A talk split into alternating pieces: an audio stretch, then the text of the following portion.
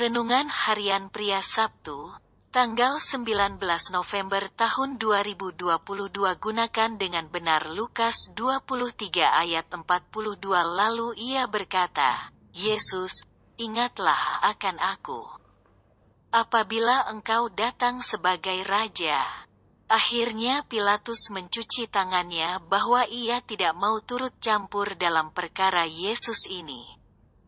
Dan ia menyerahkan Yesus untuk disalibkan seperti yang diminta oleh para tua-tua Yahudi. Ada banyak peristiwa yang terjadi dalam perjalanan Yesus ke Bukit Golgota. Dan kita sudah bahas di renungan-renungan sebelumnya. Kali ini kita akan mendapatkan kebenaran dari sikap hati seorang penjahat yang mendapatkan anugerah keselamatan dari Yesus.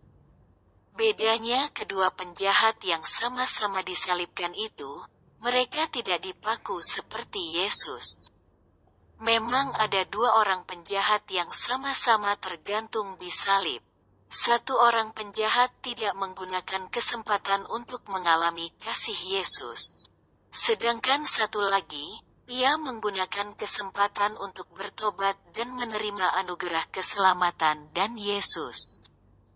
Dua orang penjahat itu juga dapat menggambarkan manusia pada zaman ini juga. Ada yang menggunakan kesempatan yang diberikan oleh Tuhan dengan benar. Tetapi ada juga yang tidak menggunakan kesempatan yang Tuhan berikan kepada mereka.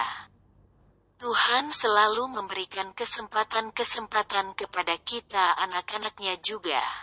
Kesempatan untuk melayaninya dan pekerjaannya, kesempatan-kesempatan untuk mengalami kemajuan-kemajuan dalam kehidupan kita. Pertanyaannya adalah, apakah kita menggunakan kesempatan-kesempatan itu dengan benar, atau kita tidak menggunakan kesempatan-kesempatan itu dengan benar?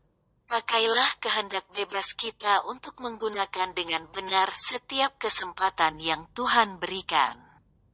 Refleksi diri, apa yang firman Tuhan katakan kepada Anda?